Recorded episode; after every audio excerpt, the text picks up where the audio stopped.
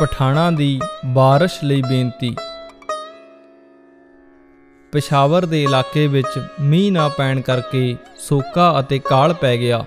ਕੁਝ ਪਠਾਣਾ ਨੇ ਸੰਤ ਜੀ ਨੂੰ ਟਾਂਗੇ ਵਿੱਚ ਜਾਂਦਿਆਂ ਵੇਖਿਆ ਤਾਂ ਉਹਨਾਂ ਦੇ ਚਿਹਰੇ ਦਾ ਨੂਰ ਦੇਖ ਕੇ ਮੋਹੇ ਗਏ ਅਤੇ ਘੋੜੇ ਦੀਆਂ ਲਗਾਮਾਂ ਫੜ ਨਿਮਾਣੇ ਹੋ ਕੇ ਬੇਨਤੀ ਕੀਤੀ, ਵਾਸਤੇ ਖੁਦਾ ਦੇ ਮੀਂਹ ਬਖਸ਼ੋ। ਸੰਤ ਜੀ ਮਹਾਰਾਜ ਨੇ ਕਿਹਾ, ਮੀਂਹ ਤਾਂ ਰੱਬ ਦੇ ਵਸ ਹੈ, ਅਸੀਂ ਤਾਂ ਉਸ ਦੇ ਬੰਦੇ ਹਾਂ। ਪਠਾਣਾ ਨੇ ਬੜੇ ਸਤਕਾਰ ਨਾਲ ਸਜਦਾ ਕਰਦੇ ਹੋਏ ਅਰਜ਼ ਕੀਤੀ, ਤੂੰ ਖੁਦ ਅੱਲਾ ਤਾਲਾ ਦਾ ਨੂਰ ਦਿਸ ਰਿਹਾ ਹੈ, ਤੇਰੇ ਅਤੇ ਰੱਬ ਵਿੱਚ ਕੋਈ ਭੇਦ ਨਹੀਂ। ਅਸੀਂ ਬੜੇ ਦੁਖੀ ਹਾਂ, ਸਾਡੇ ਤੇ ਜ਼ਰੂਰ ਕਿਰਪਾ ਕਰੋ। ਜਲ ਦੇ ਤਰਾਸ਼ ਨਾਲ ਫਸਲਾਂ ਅਤੇ ਪਸ਼ੂ ਪੰਛੀ ਮਰ ਰਹੇ ਹਨ।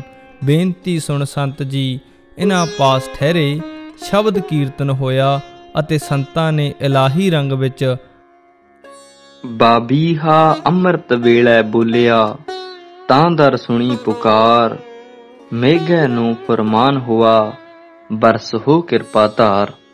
ਸ਼ਬਦ ਪੜਿਆ ਫਿਰ ਰਹਿ ਰਾਸ ਦਾ ਪਾਠ ਹੋਇਆ ਅਤੇ ਅਰਦਾਸ ਦੇ ਹੁੰਦਿਆਂ ਹੀ 2 ਘੰਟੇ ਬੜੇ ਜ਼ੋਰ ਦੀ ਬਾਰਿਸ਼ ਹੋਈ।